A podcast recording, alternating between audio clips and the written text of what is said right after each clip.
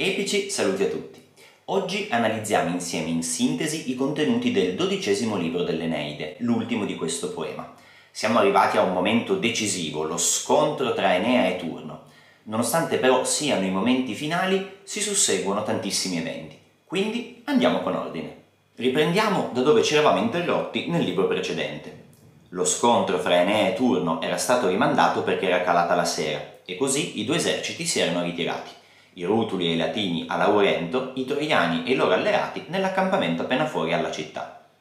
A turno però ribolle il sangue. L'eroe freme e desidera risolvere una volta per tutte la faccenda con Enea, e così va dal re latino e gli comunica la sua intenzione. Lui e il principe troiano si sfideranno a duello e al vincitore andranno Lavinia e il regno. Latino prova a farlo ragionare e a salvarlo, facendo leva sul padre anziano che lo aspetta a casa gli propone di rinunciare alla vigna e di sposare un'altra donna degna di lui, e ce ne sono nel Lazio, specifica il re. Turno però è irremoribile, anzi, quasi infastidito dalla scarsa fiducia riposta in lui. Anch'io, padre, colpi non deboli con questa mia destra scaglio, anche i miei fendenti provocano ferite e sangue, queste le orgogliose parole dell'eroe. La regina amata scoppia a piangere e lo prega di rinunciare, aggiungendo che condividerà la sorte di turno nello scontro. Se morirà lui, morirà anche lei. Lavinia sente le parole della madre e arrossisce violentemente.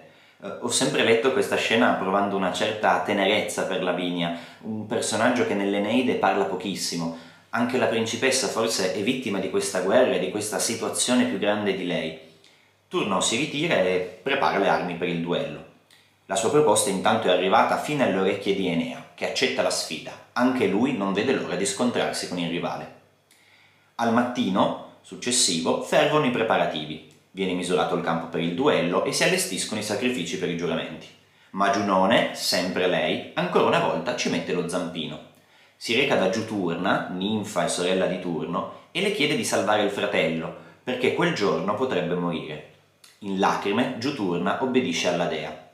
Nel frattempo vengono stretti i giuramenti fra le due parti. Se perde, Enea si ritirerà da Evandro. Se vince, invece, Troiani e Latini diventeranno un solo popolo. Ci siamo, adesso è tutto pronto per lo scontro. Ecco però che Giuturna prende le sembianze di Camerte, uno dei sovrani italici alleati di turno, e incita i Rutuli a tornare a combattere.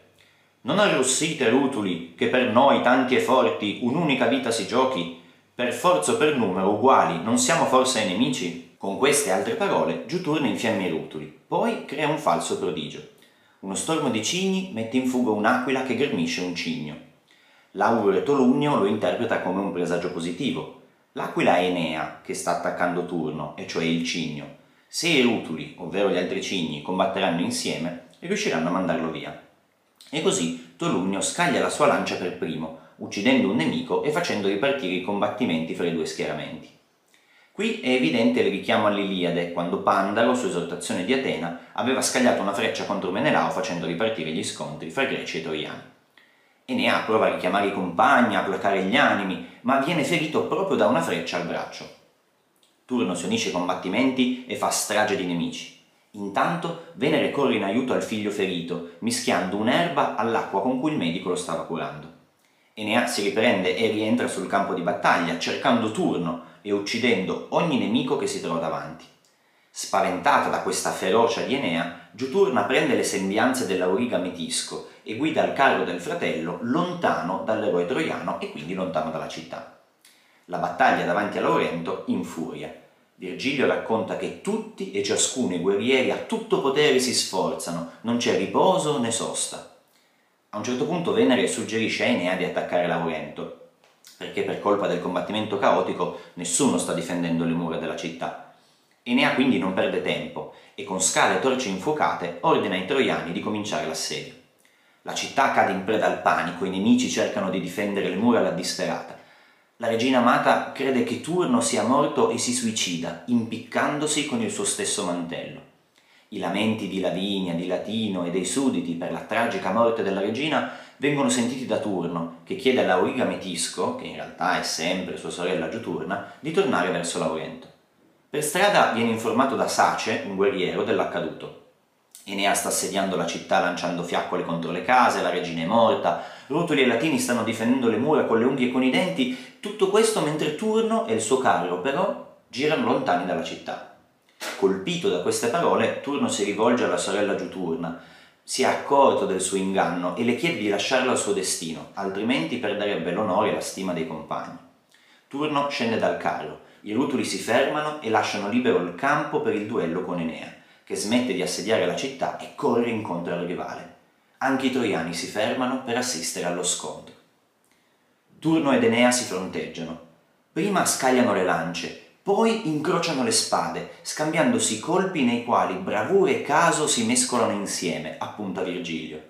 Giove nel frattempo pesa il destino dei due sulla bilancia per vedere chi il fato sceglierà come vincitore. Turno intanto vibra un colpo violento con la spada, che però si spezza, Spaventato fugge, ma è circondato. Da un lato ci sono i troiani, dall'altro le mura della città e la palude. Turno compie per cinque volte il giro del campo di battaglia, implorando i rutuli di restituirgli la spada, ma Enea li minaccia sempre di non intervenire. Anche qui è evidente il richiamo all'Iliade, quando Ettore per tre volte corre intorno alla città di Troia prima del duello contro Achille.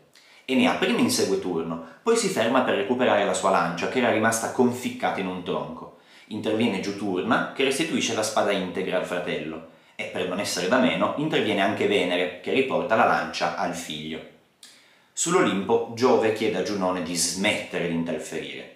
La dea finalmente si rassegna, ma in cambio ottiene che il nome dei troiani cessi di esistere. D'ora in avanti si chiameranno Latini. A questo punto Giove manda sul campo di battaglia una delle due dire, divinità gemelle con ali da uccello e il corpo ricoperto di serpi, questo essere prende le sembianze di un uccellino, piccolo ma molesto, e vola sul viso di Turno, togliendogli le forze. Giuturna capisce cosa sta per succedere e piange l'infelice destino del fratello, pensando a quanto sarà triste la sua vita da ninfa immortale senza di lui. Enea intanto apostrofa Turno. In ogni duello epico che si rispetti, i due avversari affilano non solo le armi, ma anche le lingue, aggredendosi verbalmente. Questa pratica è presente ancora oggi in alcuni sport, per esempio nel basket, e viene definita trash talking. La finalità è la stessa dei duelli dei poemi epici, ovvero destabilizzare il rivale dal punto di vista psicologico e fargli perdere fiducia in se stesso. Enea ricorda in maniera beffarda a turno che il loro è un duello, mica una gara di corsa, e quindi deve smetterla di scappare. Turno gli risponde per le rime. Le parole di Enea non lo spaventano, soltanto gli dei gli fanno paura. Poi cerca di sollevare un gran masso per scagliarlo contro l'eroe troiano, ma gli mancano le forze e il vigore. Enea ne approfitta e lo colpisce alla gamba, all'altezza del femore, con la sua asta. Turno cade a terra e prega Enea di aver salva la vita. Ormai ha vinto, l'hanno visto tutti.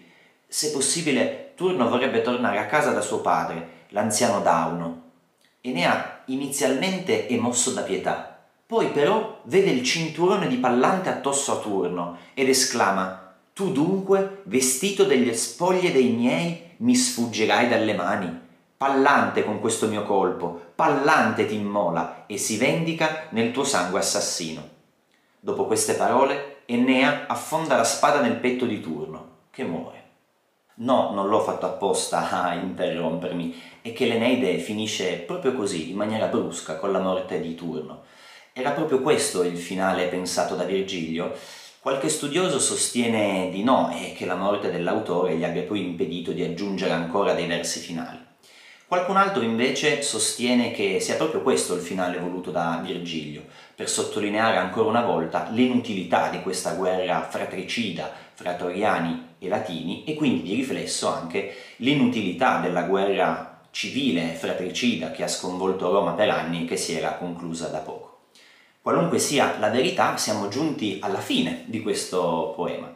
Spero di aver reso giustizia a Virgilio e all'Eneide e soprattutto spero di non avervi annoiato, ma magari perché no, di avervi fatto riscoprire la bellezza di questo poema. Se invece vi ho annoiato, credete, non si è fatto apposta.